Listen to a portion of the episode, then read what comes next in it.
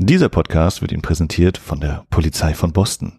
Wenn Sie auf der Suche nach einem Mann sind, der wirklich gute Knoten macht, dann hilft Ihnen die Polizei von Boston. Luft anhalten, ich öffne den Kühlschrank. Snowy Bing Bongs. Man kann plausibel darlegen, dass der Drehbuchautorinnenstreik von 2007 letztlich dazu geführt hat, dass Donald Trump Präsident wurde. Oh Mann, was ist das für ein Film? Wenn Filme nur von random white dudes handeln, das finde ich schon ein großer Fehler. Es klingt schon so ein bisschen wie der Orion-Katalog von 1990. In eine Person gepackt. Kommt eine Klonarmee von Aliens, die alle so aussehen wie Christian Lindner und uns zerstören. Genau das Gegenteil davon ist The Slenderman of Australia. Ja, genau. White Collar Worker Battle. also, Tuvix hat den Vorteil, dass Nilix weg ist. Ich habe ja letztes Jahr meine Leidenschaft für Schlamm- und Lederfilme entdeckt.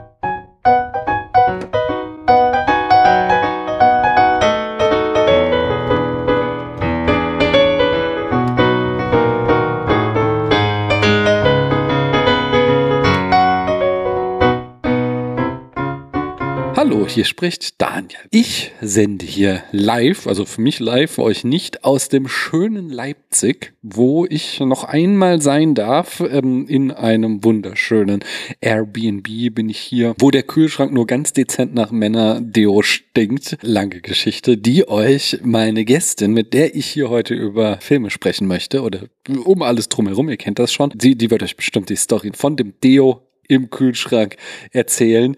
Aber die muss ich zuerst einmal vorstellen. Ihr Freunde nennen sie nur Frau Doktor. Hallo du da drüben, wer bist denn du? Hi, hier ist Christiane. Hallo Christiane. Woher aus diesem wunderschönen Internet könnte man dich kennen und warum nennt man dich Frau Doktor? Ja, man könnte mich von diversen Podcasts kennen, zum Beispiel Brainflix oder Science Heroes, die im Moment alle so ein bisschen pausieren, sogar Science Heroes. Wir sind ein bisschen ins Hintertreffen geraten, weil ich da eine gewisse Sache erledigen musste, die da hieß Disputation. Potsblitz, hat's denn geklappt? Ja, es hat sehr gut geklappt. Im wahrsten Sinne des Wortes sogar mehr als sehr gut, habe ich jetzt gelernt. Aber wir sind ja hier nicht der Podcast, der über wissenschaftliche Abschlussarbeiten spricht, sondern wir reden über Filme und alles drumherum. Aber das machen wir als erstes, indem wir fragen, warum ist da Männer-Deo in unserem Kühlschrank? Ja, warum haben wir noch nicht so richtig rausgefunden? Meine Vermutung ist, dass die Besitzerin dieses Airbnbs einfach völlig besessen ist von, in Anführungsstrichen, guten Düften. Hier ist auch in jedem Raum irgendwie ein Duftspender. Manchmal sind sie auch nicht aufzufinden, wie im Bad. Da habe ich noch nicht rausgefunden, wo der Duft ständig herkommt. Und offensichtlich sprüht sie die Innenseiten des Kühlschranks mit Axe-Deo ein. Warum auch immer man glauben könnte, ist eine gute Idee. Das hat jedenfalls den Effekt, dass wir mittlerweile angefangen haben, uns gegenseitig zu warnen. Luft anhalten, ich öffne den Kühlschrank, denn es riecht halt einfach wie so eine Jungenumkleide, wenn man ihn aufmacht. Und das Faszinierende ist, ich meine, woran haftet dieser Duft? Es ist ja einfach nur Plastik innen drin, aber trotzdem ist es ein Faszinosum. Auf jeden Fall. Aber Christian, ich habe da eine Frage. Ja. Hörst du Podcasts? Ja, aber ich finde mein Handy gerade nicht. Das ist natürlich ungünstig, aber ich sag mal, so groß ist die Wohnung nicht, dass man es nicht finden könnte. In welchem Podcast steckst du denn gerade drin? The Boston Strangler vom Spätfilm, wobei ich den äh, eigentlich noch gar nicht höre. Der geht nur immer an, weil der ganz oben auf der Liste steht. Wahrscheinlich würde ich als nächstes hören Kinogespräche, After Sun, das Zarte und die Erinnerung von Projektion Podcast. So, so. Und findest du ihn gut? Manches äh, kann man sich gut anhören. Also ich höre äh, von diesem Podcast nur Folgen, wo ich das Thema auch wirklich interessant finde. Es ist nicht so ein Podcast, wo ich denke, ich höre mir jede einzelne Folge an. Aber die, äh, wo ich die Filme kenne, die höre ich mir durchaus gerne an. Ja, cool. Ich mache heute mal was anderes. Und zwar hast du mich ja darüber informiert, dass Nikolaus Seemark gestorben ist. Und äh, das finde ich tatsächlich persönlich, hat mich das sehr betroffen gemacht, weil ich seit vielen, vielen Jahren äh, die Mikrodilettanten gehört hast. Die sind ja bekanntlichermaßen der allerbeste Podcast auf der ganzen Welt. Und deswegen möchte ich hier eben, also mein Beileid aussprechen an alle Hinterbliebenen und Freunde und Freundinnen und HörerInnen dieses Podcasts, falls ihr es noch nicht gehört habt. Das ist ja jetzt auch schon in ein paar Podcasts erwähnt worden. Es war eine wunderschöne Zeit mit den Mikrodilettanten und Nikolaus Seemark hat, glaube ich, die deutsche Podcast-Landschaft vorangetrieben und er wird fehlen. Von daher nutze ich diese Gelegenheit, um ein bisschen ihm zu gedenken. Aber lustig, wie die Mikrodilettanten immer drauf waren, nehme ich doch stark an, dass sie auch nichts dagegen hätten, wenn wir jetzt mit einem hoffentlich lustigen Spiel hier fortfahren. Und das Spiel, was wir am Anfang, achso, natürlich, bevor wir damit fortfahren, muss ich dich erstmal fragen, möchtest du ein Spiel mit mir spielen? Ja. Das Spiel, mit dem wir hier traditionell beginnen, ist das Film-Schätzquiz. Und da hat Max letzte Folge ganz schön einen abge, äh, abgeliefert, genau. Ich hätte fast gesagt abgelassen, aber das wäre jetzt. aber da hat Max ganz schön einen abgeliefert. Und zwar ist er auf Platz 4 in der Allzeitbestenliste vorgesprungen und auf Platz 6 in der Durchschnittsliste. Das zeigt, dass er doch einiges an Punkten eingefahren hat, als er hier war. Der Trick, der sich mittlerweile herausgestellt hat, ist, sich einfach jederzeit Bonuspunkte selbst zu verschaffen, indem man zusätzliche Fakten nennt.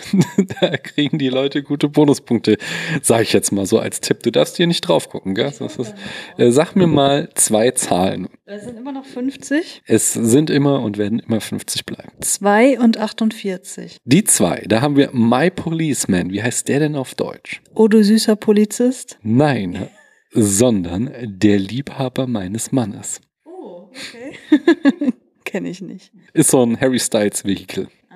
Und was 48 war das letzte? Stalker, kein deutscher Titel. Du hast nun die Rubriken Länge, Ja, Oscar-Nominierung, Budget oder Alter des oder der Hauptdarstellerin. Ist das der äh, koreanische Film, den du meinst?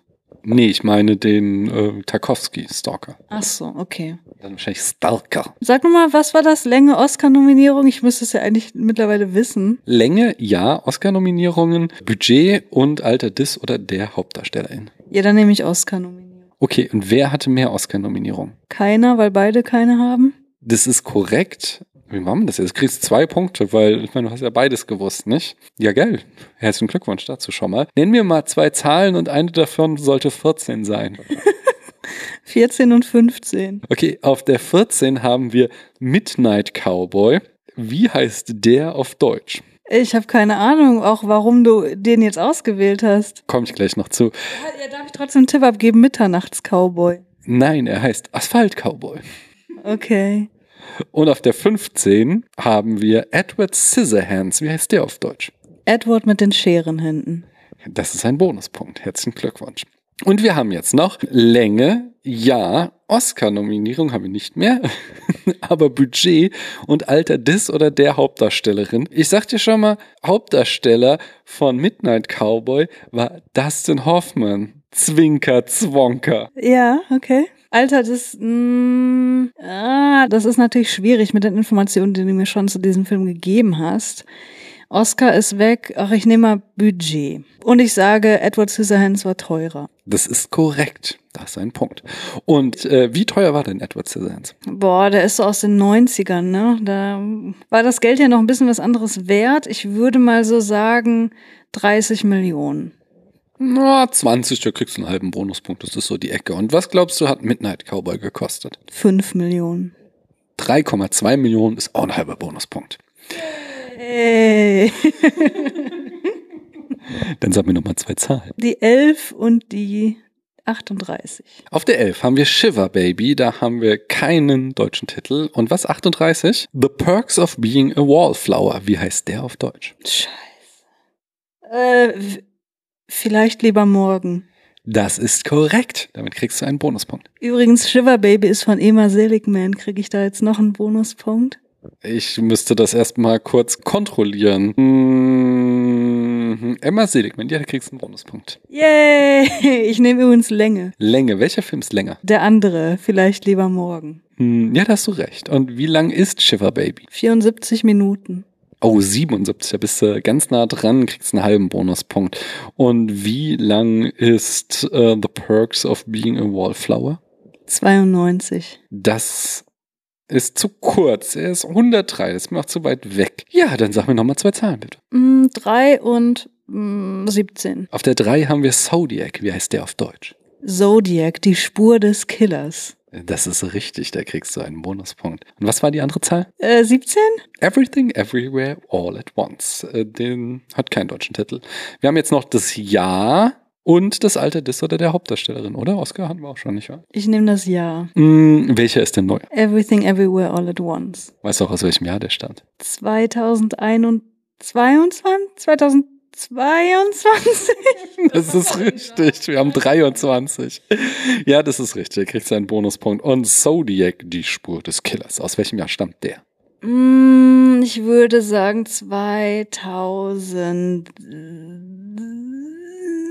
2006. Ganz knapp vorbei, 2007, kriegst du einen halben Bonuspunkt. Was soll ich zuerst sagen? Äh, Nachdem mein Sohn ja äh, Seven so doof fand, werde ich ihm jetzt Zodiac zeigen, der ja noch besser ist, aber der, glaube ich, noch sperriger ist, weil sie am Ende noch nicht mal den Mörder kriegen.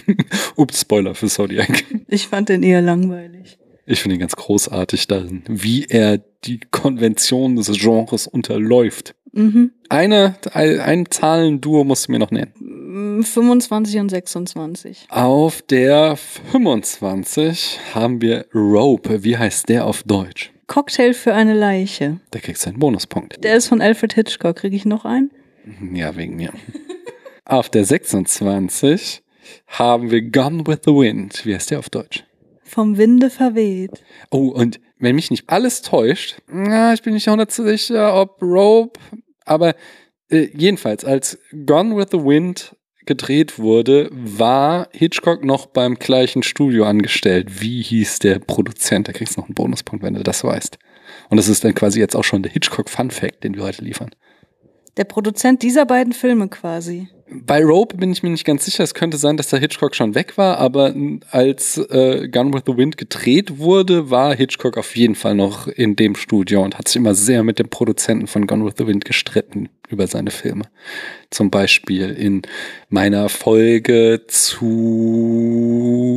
wer ist der mit der Frau, die möglicherweise ein Geist ist? Ist das Rebecca? Heißt der so? Ah, naja, der, also der halt. Ich habe ne, ich hab einen Tipp. Vermutung würde ich es nicht nennen. David Oselznick. Das ist richtig, da kriegst du noch einen Bonuspunkt. Boah, es, Rebecca ist richtig und das Schlimme ist, wenn man Rebecca in Google eingibt, dann zeigt er einem als Treffer diese ganz schlimme Verfilmung von 2020 statt dem Original. Ai, ai, ai. 1940 Rebecca. Anyway, hört euch die Folge dazu an, wenn ihr mehr darüber erfahren wollt und wie sich Hitchcock immer mit Selznick gestritten hat. Wir haben aber jetzt noch das Alter des oder der Hauptdarstellerin. Da haben wir bei Robe James Stewart. Wie heißt der denn in Robe? Weißt du das? Dr. Smith.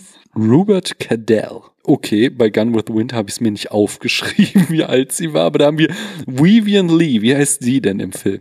Also das muss man wissen. Hashtag. Scarlett O'Hara. Das ist korrekt. Warte, ich muss kurz googeln, wie alt sie war. Wer glaubst du war jünger von beiden? Vivian Lee. Das ist korrekt. Und wie alt war denn Vivian Lee? 22. Hm, 26, das ist mir schon zu weit weg. Und wie alt war James Stewart, als er Rope gedreht hat? Das war ja noch ein Schwarz-Weiß-Film, wobei Rope doch. Rope war Nein. Weiß, oder? Nein, Rope war bunt. Der hatte so ein wunderschönes Studio, wo sie hinten diesen Himmel langsam im Sonnenlicht haben untergehen lassen und so. Äh, ich würde sagen 37. Hm, 40, da kriegst du einen halben Bonuspunkt. Das ist sehr dicht dran. Ich glaube, da hast du abgeliefert. Also du bist ja eh FC Bayern und stehst auf Platz eins, weil du hier manchmal zu Gast bist. Aber vielleicht rutscht du dann ja auch in der Durchschnittswertung ein bisschen nach oben. Ähm, ich habe gehört, das ist auch dein Ziel, da ein bisschen voranzukommen. ja. Wow, was war das für ein Lack? Jetzt wird's gruselig. Anyway, ich fragte lieber mal, möchtest du ein Spiel mit mir spielen? Ja. Das Spiel ist ganz neu und ähm, auch auf Bitte von dir hat es jetzt das Feuilleton fragt ersetzt, was ja wirklich schade ist, weil es eins meiner Lieblingsspiele war. Aber das neue Spiel ist Mensch oder Chat GPT. Max durfte es schon spielen und jetzt darfst du es spielen. Ich habe hier Filmtitel und du musst mir immer sagen, wurde dieser Filmtitel von einem Menschen erdacht oder von JetGPT? Okay. Der erste ist War of the Worlds. Mensch. Das ist korrekt. Der zweite, The Cosmos Conqueror. ChatGPT. Das ist falsch. Der kommt von einem Menschen. Wie sieht es aus mit Battle for the Universes? ChatGPT. Das ist richtig. Conflict of the Planets. ChatGPT. Das ist richtig. When Worlds Collide. Mensch. Auch das ist richtig. War amidst the galaxies. Äh, das könnte beides sein. Es ist zum einen relativ generisch, aber dieses amidst ist irgendwie dann doch ein relativ seltenes Wort. Deswegen würde ich sagen Mensch. Nein, JetGPT. Arthur 3, The War of the Two Worlds. Mensch. Das ist richtig. Fireball, Visitors from Darker Worlds. Mensch. Auch das ist richtig. Clash of the Cosmos. ChatGPT. Du bist sehr gut. Oder es gibt hier ein Muster, das du schon erkannt hast. Invasion from Beyond. Mm, Mensch. Nein, Chat GPT. Wie sieht es aus? The War of the Worlds Next Century. Äh, ChatGPT.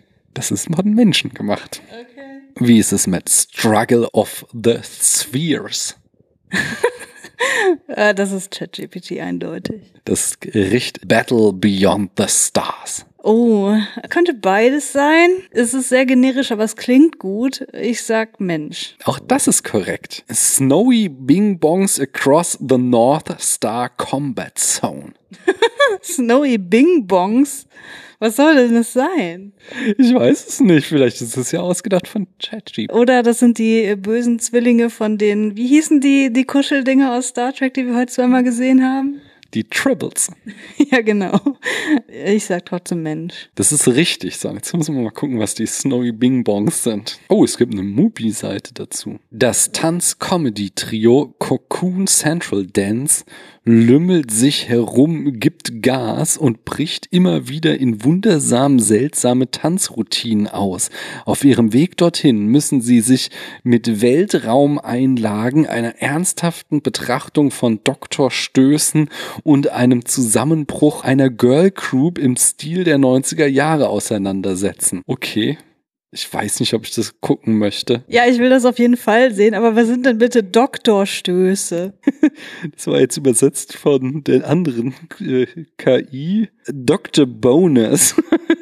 Okay, das ist was anderes als Stöße, aber nah dran. Mm, Wie sieht es aus mit Combat Among the Stars? ChatGPT. Richtig. Confrontation of the Celestial. Mm, ChatGPT. Auch das ist richtig. Battle of the Worlds. Mensch. Richtig. The Attack of the Robots from Nebula 5. Mensch. Auch das ist richtig. Smirkish of the Nebulas. Smirkish? Was ist das denn? Ich weiß es nicht. Mensch? Nein, es ist ChatGPT. Lass mich kurz gucken. Scharmützel ist ein Smirkish. War of the Planets. Mensch. Richtig. War between the planets. ChatGPT? Mensch. Und einen letzten habe ich noch. Showdown in the Cosmos. ChatGPT. Richtig.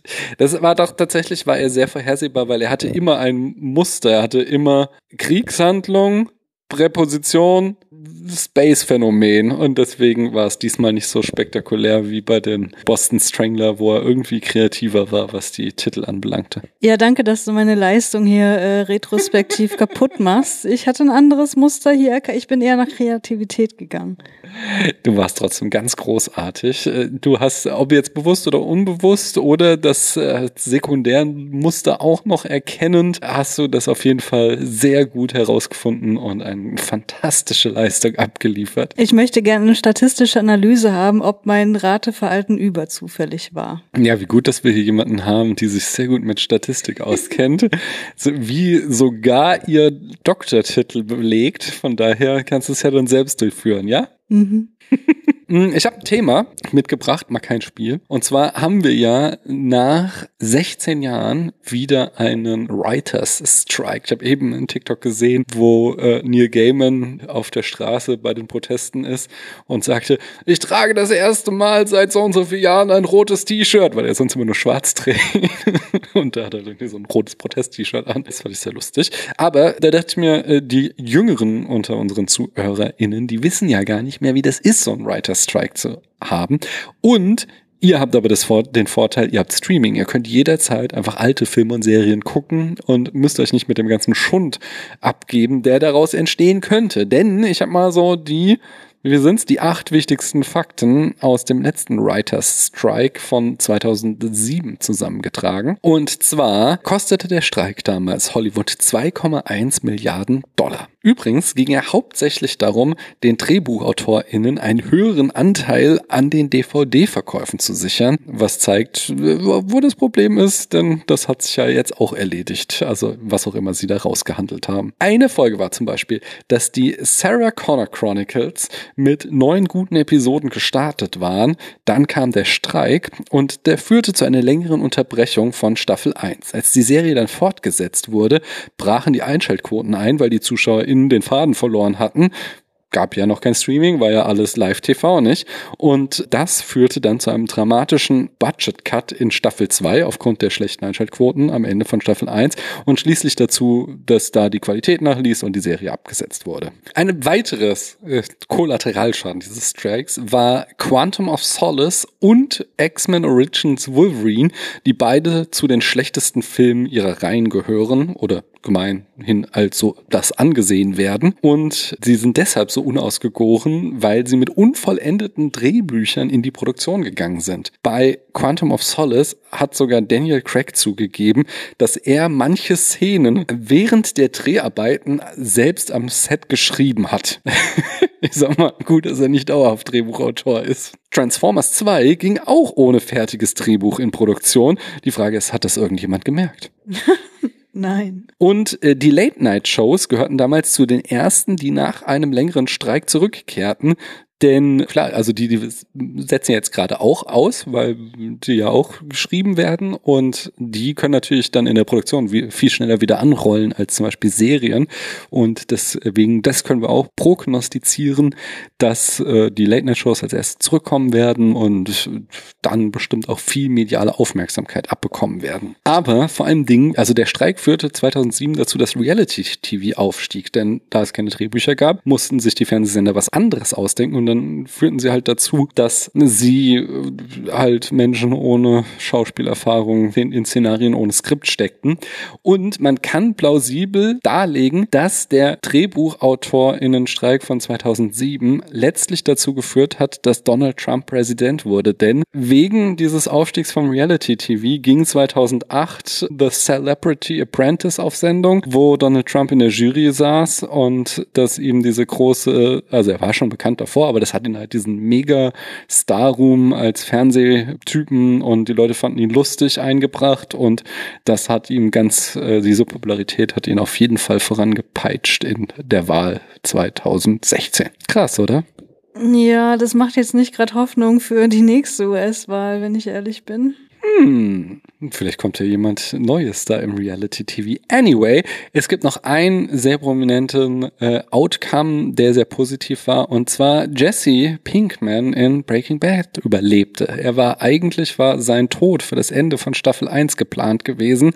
Dann kam der Streik, äh, Staffel 1 äh, wurde lange unterbrochen. Ja, und in dieser äh, Unterbrechung überlegte sich dann Vince Gilligan, der Produzent, dass Brian Cranston und Aaron Paul so eine gute Chemie zusammen haben, dass sie das umschrieben, das Ende von Staffel 1 und am Ende Jesse bis zum Ende der Serie durchhalten sollte. Geil, wa? Ja, auf jeden Fall. Es war die richtige Entscheidung. Das sehe ich auch so. Ja, das waren äh, meine Fun Facts zum Writer's Strike äh, und was wir vielleicht äh, bei diesem jetzt erwarten können. Ja, kannst du dich noch erinnern an eine Serie, äh, die du zu dem Zeitpunkt geguckt hast, die dann tatsächlich unterbrochen wurde oder wo die Staffel dann nur sehr kurz war? Äh, ja, Scrubs erinnere ich mich noch, das war vor allem Ding.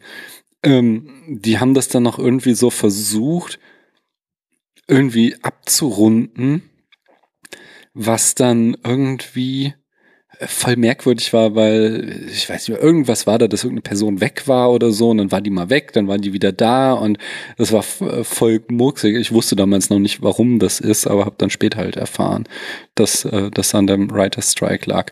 Und ich weiß, es gab, gab noch so eine ganze Handvoll anderer. Ich habe damals sehr viel schon äh, so, so illegale Dienste gestreamt. Ähm, das war damals so ein großes Ding, diese Kino XTO und wie sie nicht alle hießen, da Serien zu, sich anzugucken. Und da gab es ja jede Menge Staffeln, äh, Serien, die halt dann einfach so eine verkürzte Staffel hatten in dem Jahr. Erinnerst du dich noch an was? Ah, ich bin mir nicht sicher, aber ich glaube, bei Sex in the City war das auch so. Das habe ich zu der Zeit sehr intensiv geguckt. Lost habe ich auch gehört. Es gibt irgendwie so die Lost Lost Episoden.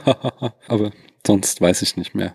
Kann ich mich nicht mehr erinnern. Aber es waren einige, weiß ich noch. Ich habe so ein bisschen Hausmeister-Themen und zwar einerseits Feedback. Da habe ich zwar keinen Kommentar gekriegt, ihr könnt gerne mal wieder kommentieren oder halt auch äh, Rezensionen auf Apple Podcast schreiben oder so.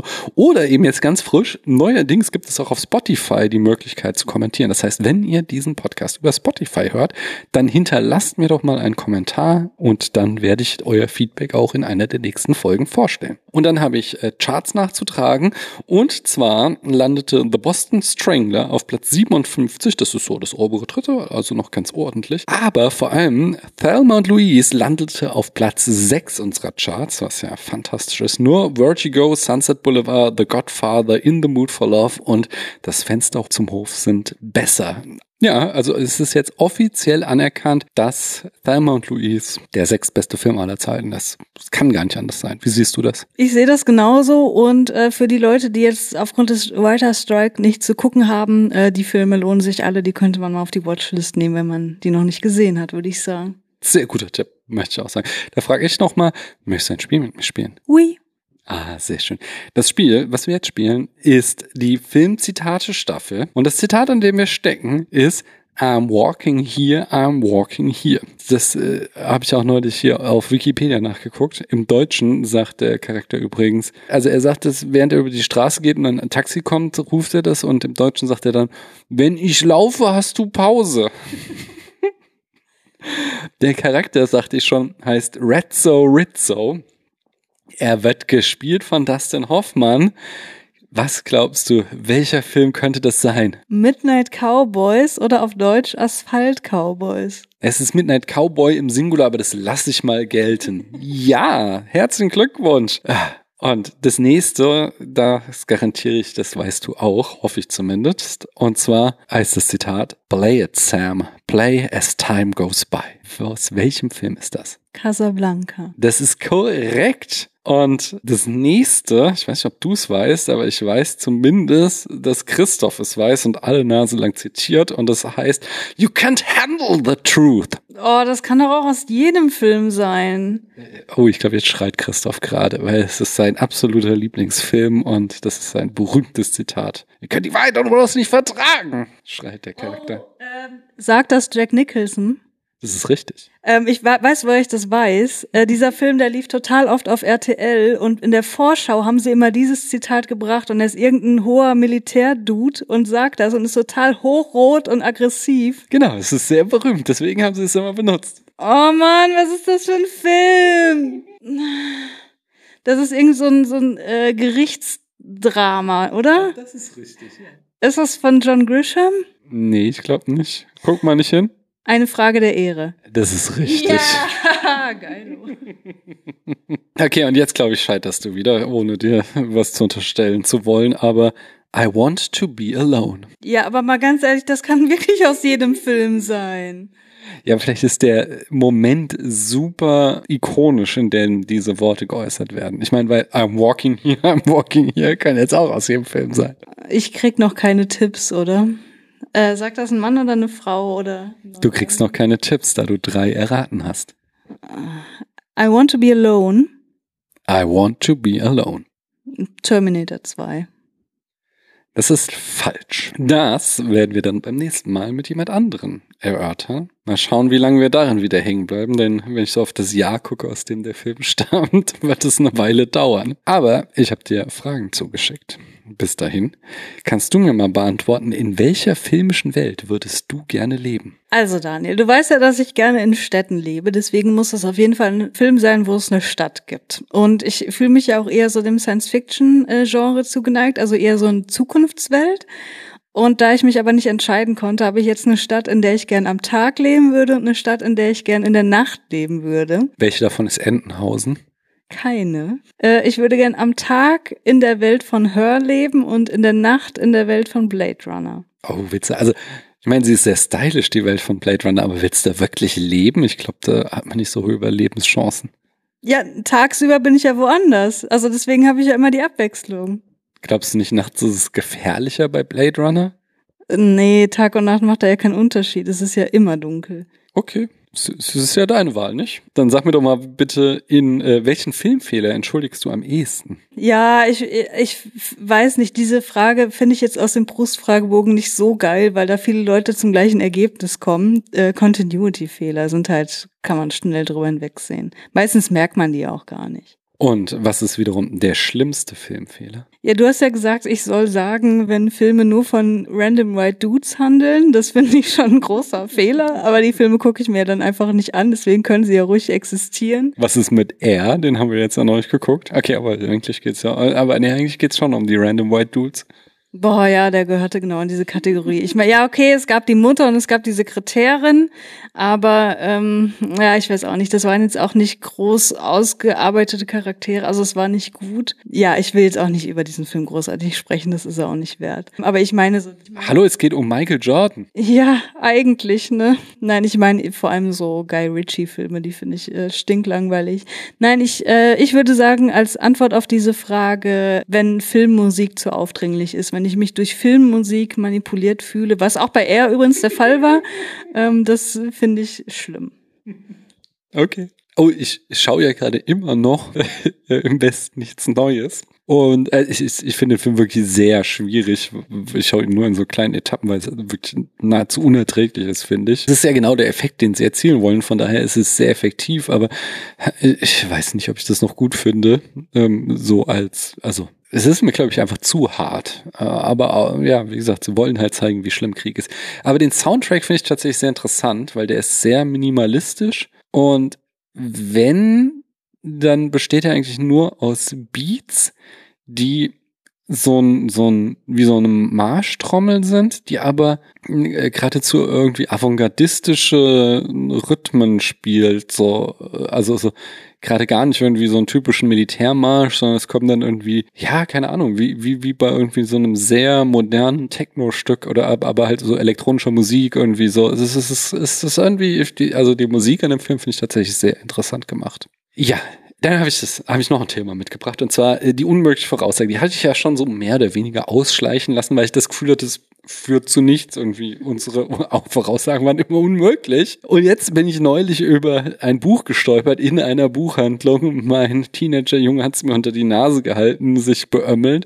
Und da fiel mir ein, die Voraussage von Jan letzten Herbst irgendwann, war, dass das nächste große Ding sexy Satire werden. Und stellt sich raus, es ist ein Ding, also ich weiß nicht, ob es eine Voraussage war, denn es ist wohl schon seit, also seit 2021 wohl so ein richtig großes Ding, aber ich, ich unterstelle jetzt mal Jan, dass er nicht so in der äh, an pubertierende Mädchen sich wendenden Literaturfirm ist und deswegen das nicht wusste, aber tatsächlich, äh, und zwar, ist es auch nicht so richtig Satire, aber im Grunde schon. Es geht um die Reihe, die Ice Planet Barbarians. Auf dem Buch stand auch das TikTok-Phänomen. Und da habe ich mal mich mit auseinandergesetzt, jetzt, um was es sich dabei handelt. Die Ice Planet Barbarians ist eine Reihe von Science-Fiction, Romance, Erotic-Romanen von Ruby Dixon. Ursprünglich hat sie das self-published im April 2015. Mittlerweile hat sie aber einen Verlag und 20 Romane in der Hauptreihe publiziert und es gibt schon zwei Spin-off-Reihen.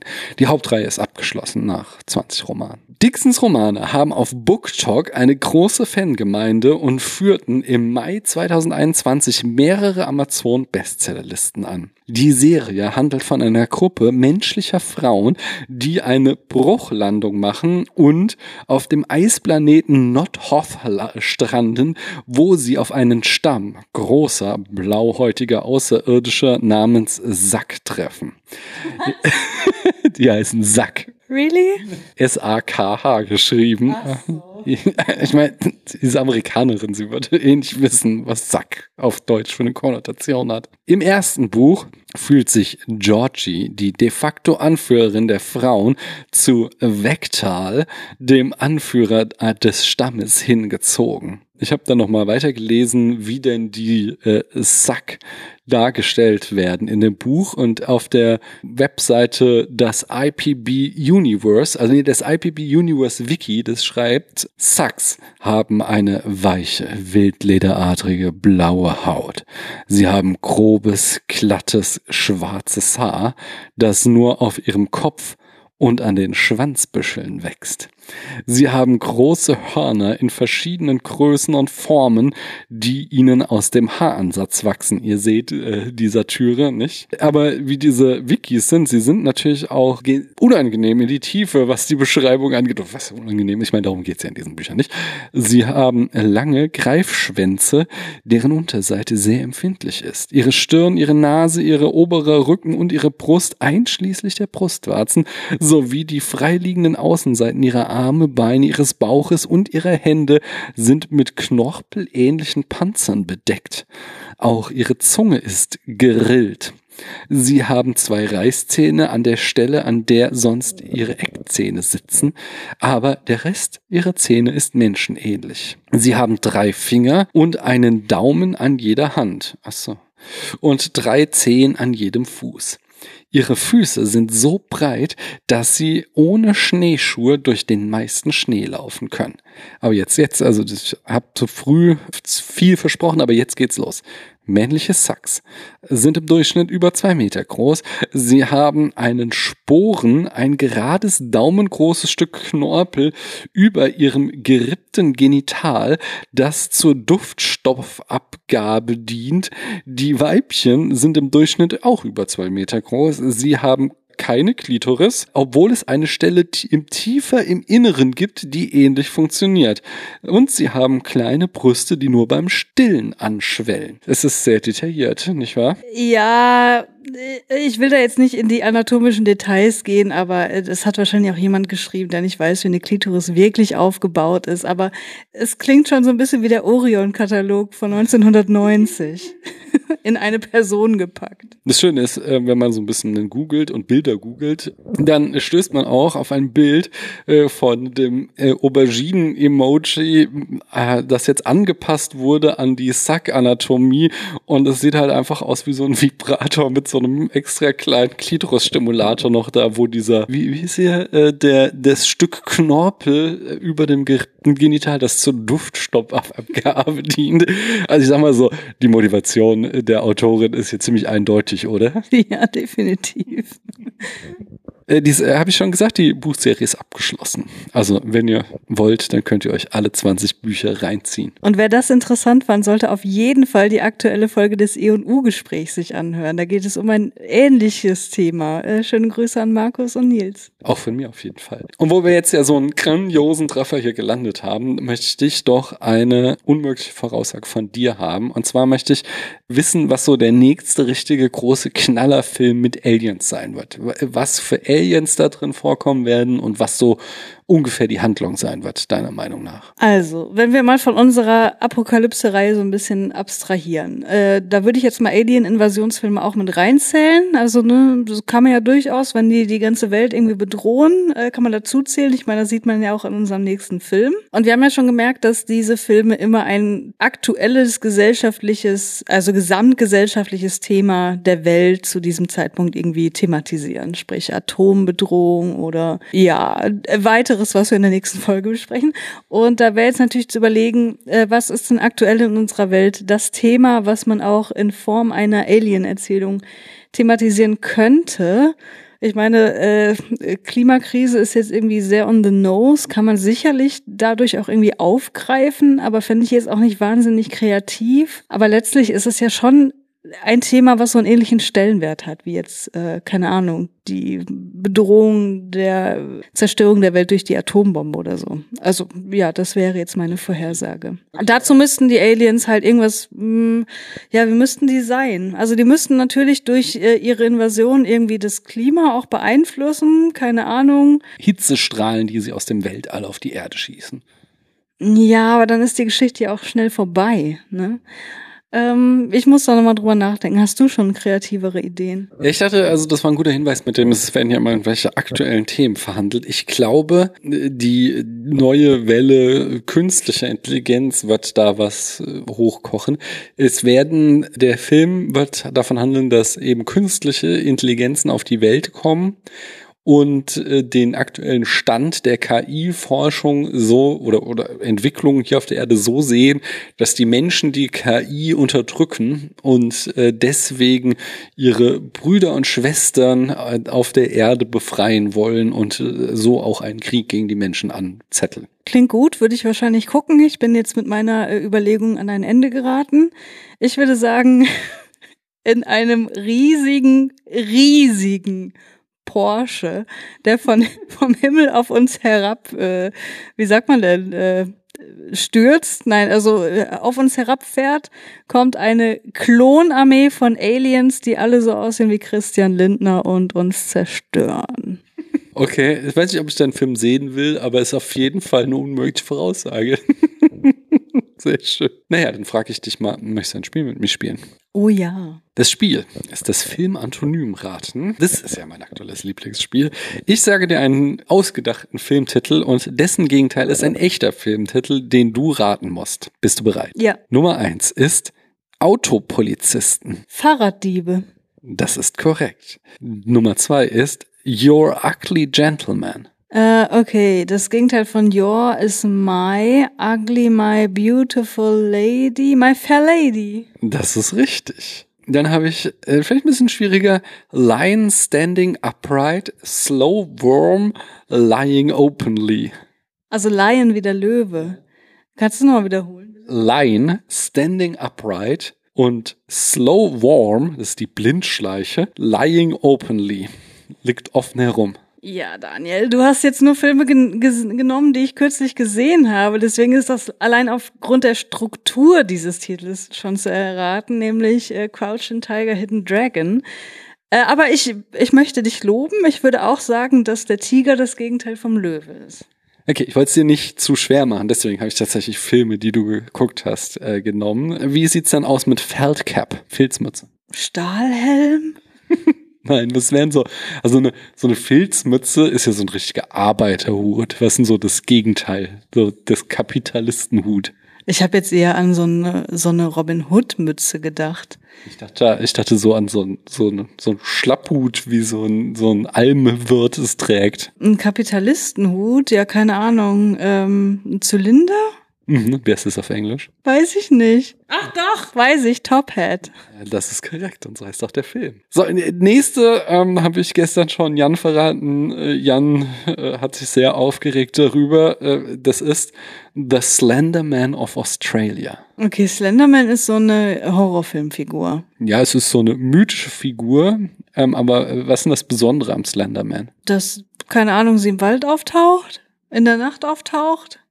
Ja, ähm, das meine ich gar nicht. Was mit der Genese? Weißt du, wie es damit ist? Es ist ein sehr neues Phänomen. Es ist so eine Creepypasta, also was, was im Internet sich ausgedacht wurde. Mhm. Also vielleicht das Gegenteil von was sehr Neuem, was eher Älteres, nicht? Äh, und äh, Australia, was ist Australia? Ein Kontinent? Ja, oder eine große Insel. Und wo ist die? Im Indischen Ozean? Ja, in der südlichen Hemisphäre. Jetzt überleg dir mal eine kleine Insel in der nördlichen Hemisphäre als Gegenteil und ein alter weiblicher Geist oder Plural, Slenderman, ähm, auf dieser Insel. Hast du da eine Idee? Meinst du Island? Nee, noch kleiner. Ich kenne keine kleinen Inseln da oben. Ja, aber du kennst einen Film, der den Namen einer kleinen Insel im Titel trägt. Den ich gesehen habe? Ja, sowas von. Überlegen wir doch erstmal hier eine weibliche Fabelfigur. Hexe. Ja, eine bestimmte Art von Hexe. Eine Hexe mit roten Haaren. Nee. Die rothaarige Hexe von Island. Kennst du diesen Film? Hast du den gesehen vor geraumer Zeit? Nee, möchte ich auch nicht.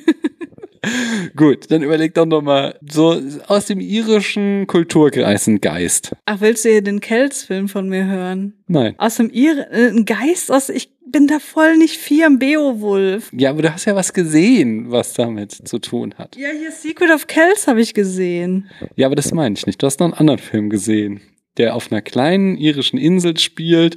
Diese Geisterfrau hat nur so eine kleine Rolle. Eigentlich geht es um was anderes. Ach so, meinst du, meinst du hier den Wikinger-Film, Welchen Wikinger-Film? wo Björk mitspielt? Nein. ich weiß nicht, wovon du redest. Na, der Wikinger-Film halt, der vor ein paar Monaten ins Kino kam. Den hast du gesehen? Ja, The Northman. Ach so, ich wusste nicht, dass der Björk mitspielt. Wow. Ähm, nee, denk mal mehr an Oscars. Banshees of Inisherin? Ja! Banshee ist eine alte Frau, sehr alter äh, irischer Geist. In eine kleine Insel in der Hemisphäre. Genau das Gegenteil davon ist The Slenderman of Australia. Ja, genau. Eindeutig. Auf den nächsten bin ich auch sehr stolz. The Jonah. Jonah, The Whale.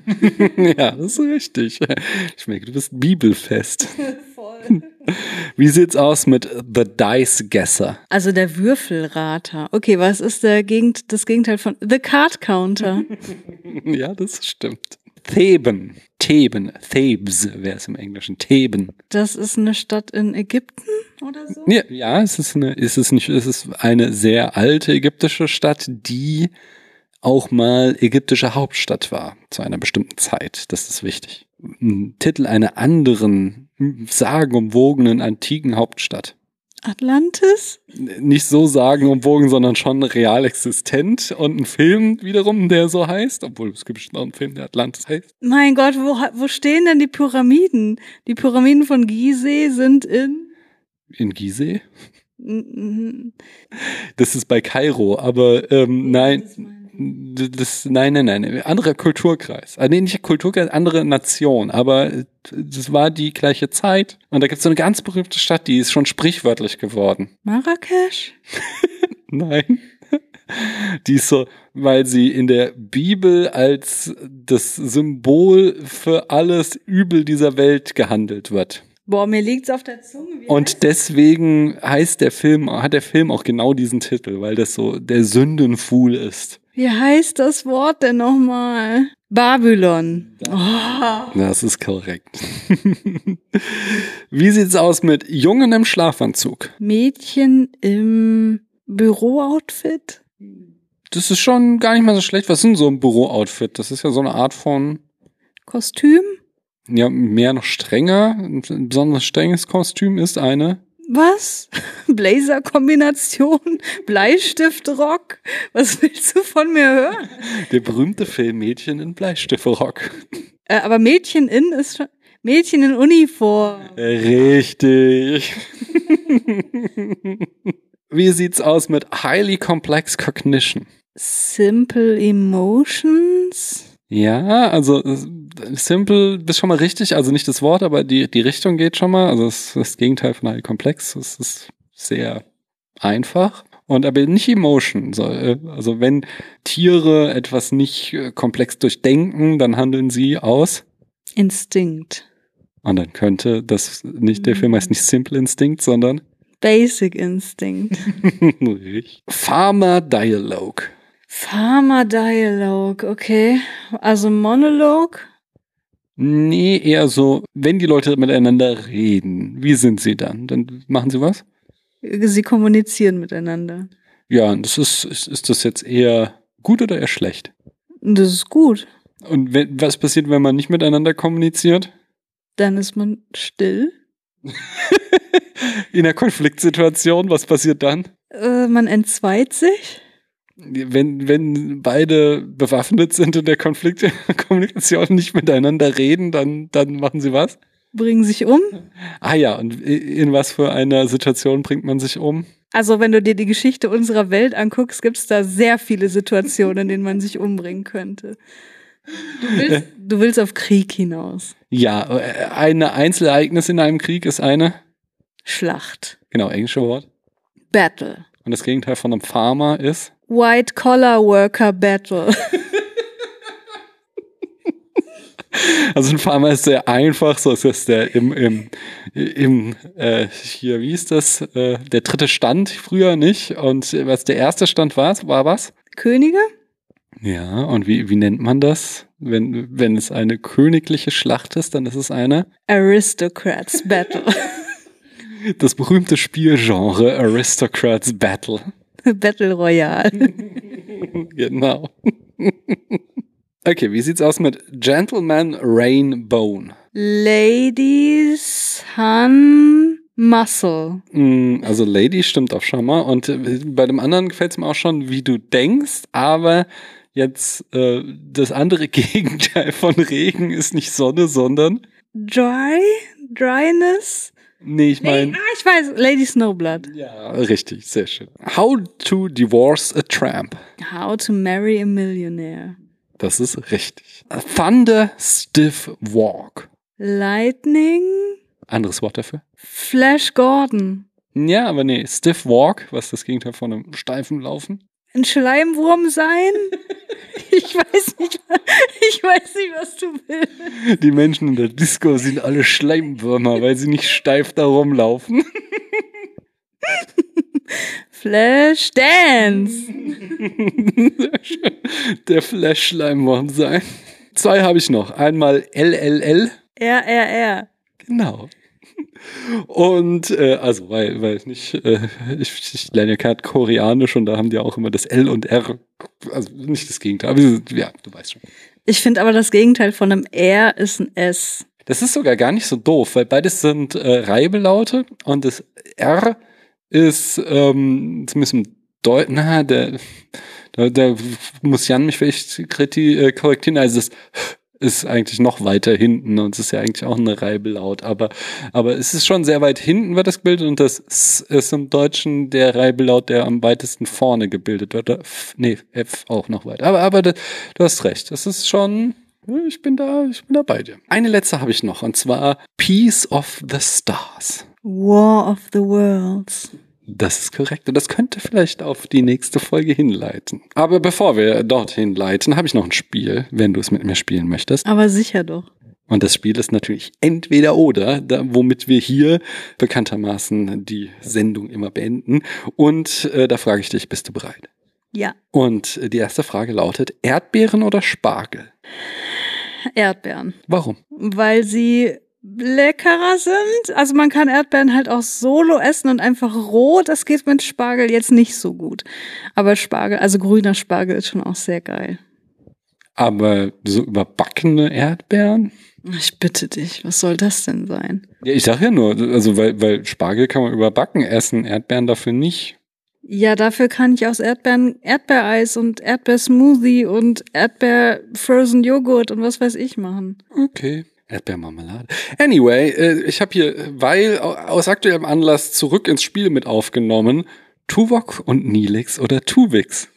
Ja, ich weiß jetzt endlich, was es damit auf sich hat. Also, Tuvix hat den Vorteil, dass Nilix weg ist. So, das, das, das muss, da muss man ihm schon mal irgendwie tausend Punkte für anrechnen. Und dann ist natürlich die Frage, die, also die geht ja in eine etwas andere Richtung. Das ist ja ein ethisches Dilemma, was dahinter steht, was ja schon sehr interessant ist. Und ich dachte auch so während, also während dieser Folge, als äh, Nilix und Tuvok dann äh, miteinander verschmolzen waren quasi und äh, Tuvix dann aber sagte, ich möchte aber auch überleben, ich will jetzt nicht, dass ihr mich wieder zurückverwandelt, dass mich das an Kant erinnert, der ja gesagt hat, man darf Menschen nicht zum äh, nur zum äh, Mittel zum Zweck machen und das würden sie ja tun, wenn sie äh, ihn wieder zurückverwandeln. Deswegen ähm, glaube ich schon, dass Tuvix ein einen, ein, äh, wie sagt man denn? Also er hat einen guten Punkt, so weiter zu existieren und er war ja auch irgendwie ein cooler Typ. Die haben sich ja ganz gut ergänzt, die beiden auch. Er hatte so hässliche Haare. Ja, aber die hatten Nilix halt auch, ne?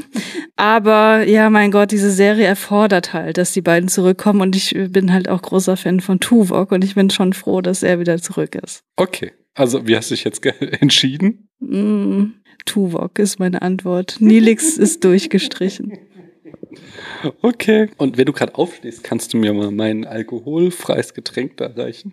Während Christiane gerade den Raum verlassen hat, mache ich mal ein bisschen Werbung und zwar in meinem anderen Podcast Privatsprache Philosophie spreche ich gerade über Tar, den Film, den ihr vielleicht auch gesehen habt, weil er ein großer Oscar-Contender war. Und ähm, dort gibt es ja diese eine berühmte Szene, den zehnminütigen Longtake, in dem Lydia Tar mit äh, einem Schüler ihrer Klasse, wo sie so eine Masterclass an der Musikschule gibt, äh, diskutiert über die Frage, kann man die Kunst vom Künstler trennen? Und dazu habe ich ein 50 Minuten Szenenanalyse aufgenommen, in dem ich mich dieser philosophischen Frage gewidmet habe. Wenn ihr daran Interesse habt, dann schaltet doch mal in Privatsprache Philosophie ein. Ähm, gibt's auch auf YouTube, falls ihr das mit äh, den Originalbildern sehen wollt. Oder ihr könntet es auch eben als Podcast hören, überall, wo es Podcasts gibt. Christiane kommt zurück. Paul W.S. Anderson oder Luc Besson? Luc Besson, definitiv. Definitiv, warum? Warte mal, wer ist jetzt Paul? Das ist der Typ, der den Jan so gut findet, ne? Genau, äh, der die Meisterwerke Resident Evil, ich glaube, vier bis zehn oder so gemacht hat. Äh, ja, ja, Luc Besson auf jeden Fall. Also von Paul W.S. Anderson kenne ich bisher, glaube ich, nur zwei Filme, nämlich Resident Evil 1 und Alien vs. Predator. Anders als Jan das immer behauptet, ich fand Alien vs. Predator ist wirklich ein solider Actionfilm. Ich sehe allerdings nicht, wie man das als Meisterwerk betiteln kann. Jan, äh, korrigier mich bitte nicht. Und ja, Luc Besson hat halt schon Dinge geschaffen, die schon meisterhaft sind, wenn auch nicht unproblematisch. Ne? Hast du Event Horizon gesehen? Ja, ist aber schon sehr lange her. Ist auch Paul W.S. Anderson. Aber finde ich gar nicht mal so gut. Also fand ich früher super geil, aber beim Wiederschauen fand ich ihn gar nicht mal so gut. Alfred der Butler oder Bernhard Butler? Wer ist Bernhard? Die Frage lautet nur Alfred der Butler oder Bernhard der Butler? Alfred? Also Bernhard ist der von Spider-Man, also von, von Harry, dem Freund aka Antagonisten, der so sehr merkwürdige Entscheidungen immer wieder trifft. Sag mir aber mal Boston oder Chicago. Ich war in beiden Städten noch nicht, aber jetzt so vom ja, Boston, Boston hat noch mehr so irgendwie einen intellektuellen Flair, zumindest das, was man aus Filmen so kennt, ist so mein Eindruck. Echt? Ich dachte, das wäre voll die Arbeiterstadt, aber okay. Ich dachte, da sind, also ist das nicht da an der Ostküste, wo auch die ganzen krassen Elite-Universitäten sind? Sind die in Boston? Das kann sein. Also das weiß ich nicht, aber ja, ja. Ich nehme Boston. Okay. Self-Determination Theory oder Need for Cognition?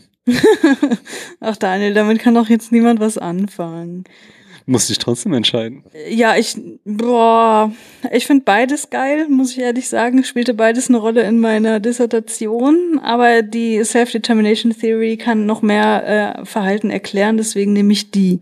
Wie sieht's aus mit Uni Chemnitz oder Uni Lübeck? Ich war ja, doch, ich war schon einmal an der Uni Lübeck, aber nicht im Rahmen meiner aktuellen Anstellung. Das folgt dann erst im Juni. Ja, Christian ist jetzt angestellt an der Uni Lübeck. Und ich kann jetzt sagen, dass die Uni Chemnitz meine Alma Mater ist. Sagt man das so, ja, ne? Ich habe keine Ahnung, was heißt das?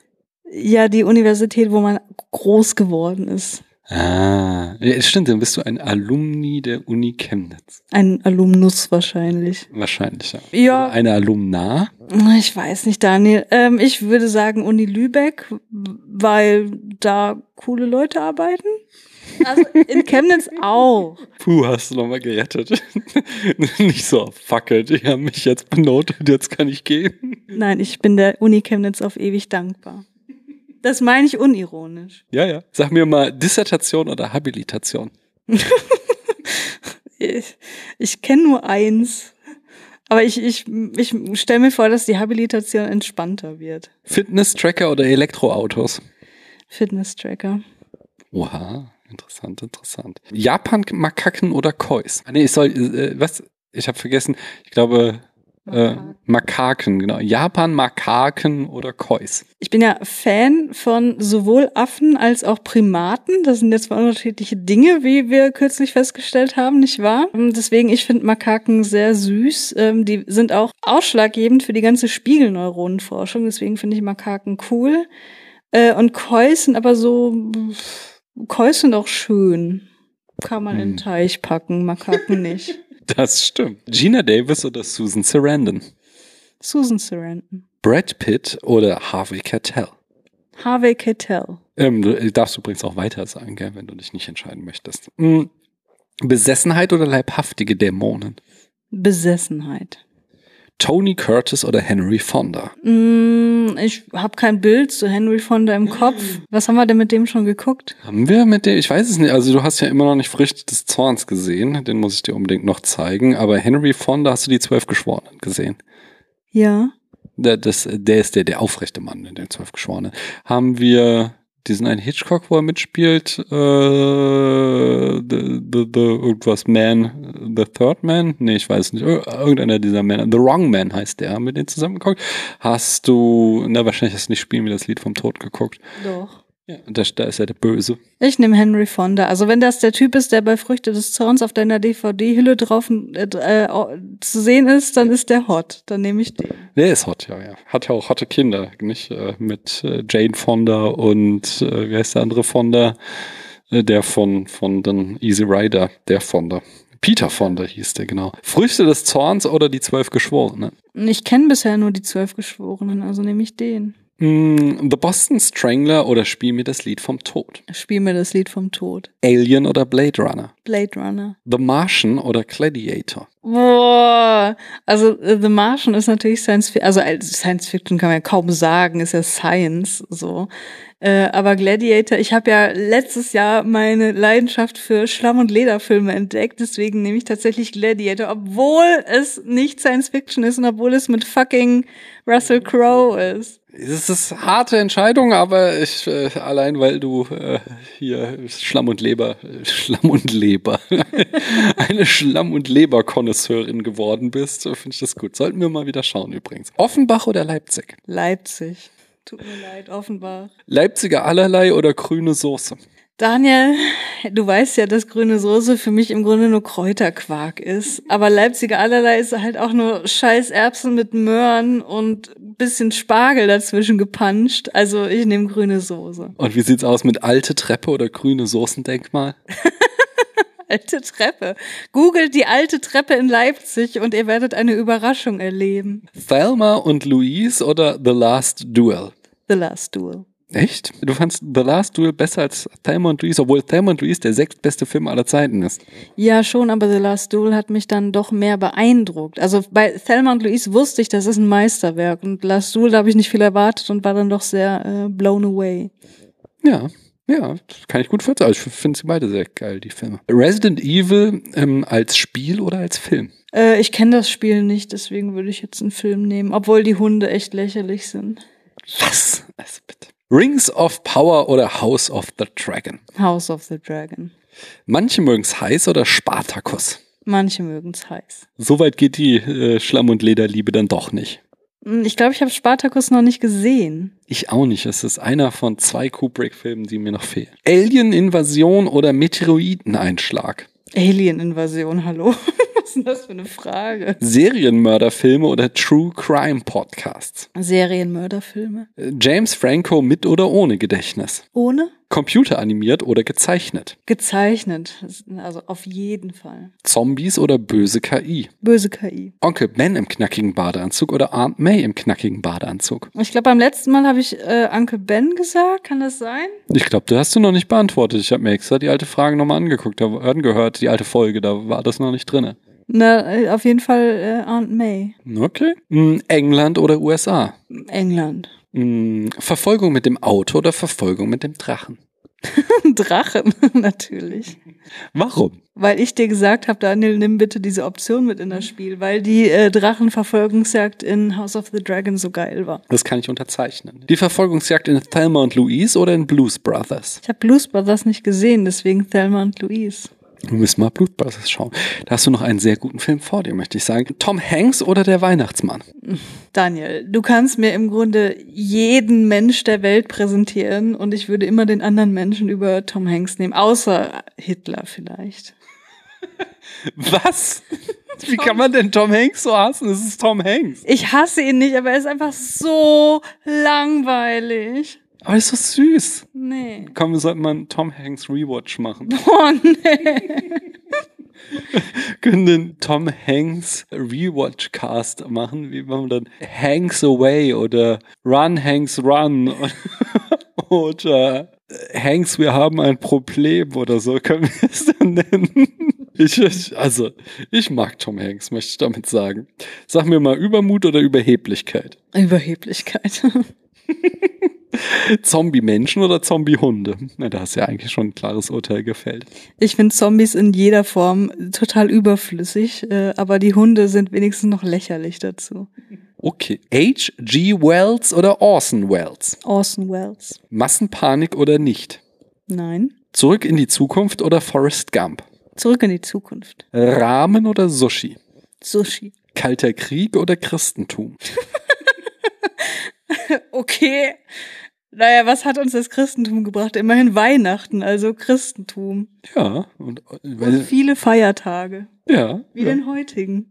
ja. Wir nehmen das an Christi Himmelfahrt auf. 90er oder 2020er? Mm, Also in den 2020ern habe ich dich kennengelernt, deswegen sind die schon sehr weit oben. Die 90er mm, sind halt so meine Kindheit, ne? Da habe ich auch schon sehr lieb gewonnen. Ach komm, 2020er. Okay. Splitscreen oder Voice-Over? Splitscreen auf jeden Fall. Ich hasse Voice-Over, in vielen Fällen zumindest. Außer, außer bei Herr der Ringe Prolog. Ist das ein Voice-Over? Ja klar, also Galadriel erzählt doch, was passiert, während wir es sehen. Ja, ja, du hast recht. Du hast, aber dadurch, dass es so ein Prolog ist, nochmal irgendwie fühlt sich das für mich anders an. Opferbananen oder gar kein Obst? Opferbananen. White Savior oder gar keine Rettung? Äh, die Frage habe ich, glaube ich, auch schon mal beantwortet. Nein, hast du nicht. Ja, dann White Savior. Also du hast tatsächlich das letzte Mal im April des vergangenen Jahres Fragen beantwortet. Ich habe es mir nochmal angeschaut und äh, die kam erst nach dir äh, dran. Du hast sie nur wahrscheinlich schon so oft gehört in anderen Folgen, dass du denkst, du hättest sie schon beantwortet. Du hast White Savior genommen. Ja, wenn White Savior oder gar keine Rettung. Also die Frage, du lässt ja offen, was für eine Rettung. Und wenn Menschen gerettet werden, wenn sie wirklich in Not sind, ist das ja generell erstmal gut. Hm. Axt im Kühlschrank oder Bilder mit Sinnsprüchen.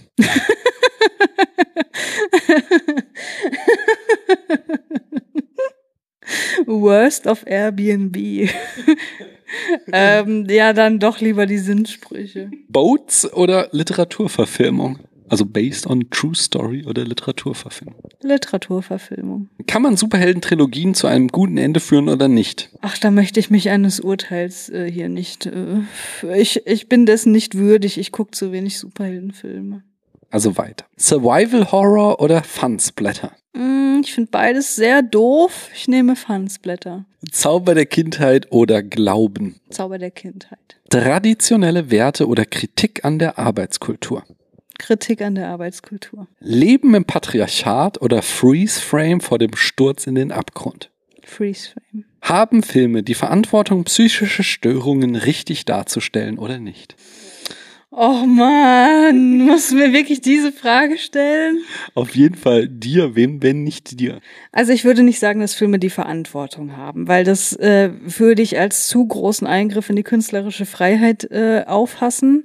Ich finde es aber gut, wenn wenn Filme sich an möglichst realistischen Gegebenheiten orientieren. Ich meine, es ist ja nicht so, dass es irgendwie Phänomene wären, zu denen niemand irgendwas sagen kann, sondern das sind gut erforschte ja, Diagnosen, zu denen viel Literatur vorliegt, zu denen viele Leute befragt werden könnten. Deswegen sollte man sich doch mal ein bisschen die Mühe machen, das auch zu tun, wenn man denn unbedingt äh, eine psychische Störung in einem Film unterbringen möchte. Und was, wie ich finde, überhaupt nicht geht, ist, das einfach nur reinzubringen, um die Spannung zu erhöhen, um den Plot irgendwie sinnvoll zu gestalten, weil das ist dann auch lame Storytelling. Okay. Das war doch eine sehr gute Antwort. Vielen Dank. Eine letzte Frage habe ich noch, und mhm. zwar Bakterien oder Gottes Weisheit? Das mit Gottes Weisheit verstehe ich gerade noch nicht. Das verstehst du noch nicht. Das führt uns auch zur letzten Rubrik, aber da kommen wir jetzt gleich zu. Erst möchte ich noch eine Antwort von dir.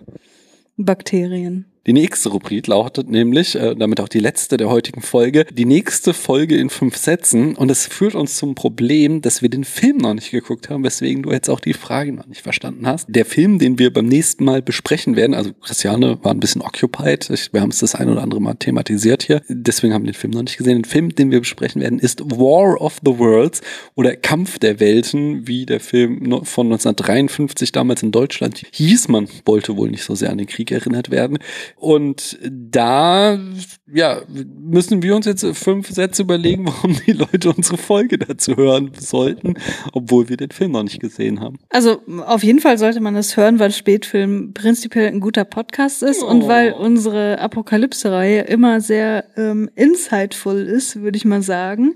Man bekommt auch manchmal Informationen über Filme, die man dann nicht gucken möchte. Und äh, da wir noch nicht wissen, ob das das nächste Mal der Fall sein wird, hört doch rein, um euch überraschen zu lassen. Ja, ich sag noch, in unserer Apokalypse-Reihe hatten wir ja jetzt zweimal Kometeneinschläge und jetzt kommen wir halt mal zu einem neuen Thema, in dem wir uns mit einer Alien-Invasion befassen.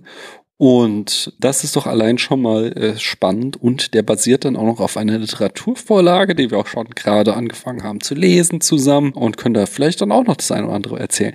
Ich erzähle außerdem, das kam ja hier auch schon vor, was über das berühmte Hörspiel von Orson Welles, äh, habe ich so ein paar Fun Facts rausgesucht, ähm, was ja wahrscheinlich die berühmteste Adaption dieses Werks ist, aber äh, ja, wie wir uns ja hier mit Filmen beschäftigen und deswegen natürlich den Film hauptsächlich besprechen von 1953. Und ich glaube aber, da können wir das ein oder andere Spannende rausholen. Ich denke, wir werden da nicht unkritisch sein. Ich glaube, der Film hat auch so einige Aspekte, die uns nicht so gut gefallen werden von dem, was ich bisher schon gelesen habe. Aber äh, ich glaube, da lässt sich gut drüber reden. Christiane nickt. Und damit sage ich ganz herzlichen Dank, dass du hier warst. Magst du unseren ZuhörerInnen nochmal sagen, wo man noch mehr von dir hören kann, wenn man jetzt weiterhören will, in der Hoffnung, dass du jetzt bald deinen Output wieder überall hochfährst? Also ich glaube, der Output wird zuerst hochgefahren bei Keanu Reloaded, weil es am meisten yeah. Spaß macht und äh, da könnt ihr dann demnächst was Neues erwarten. Ja, geil, ist ein geiler Podcast. Dann danke ich recht herzlich, dass du hier warst. Ja, immer wieder gern, Daniel. Sehr schön. Und ich danke euch, dass ihr bis hierhin zugehört habt. Tschüss. Tschüss.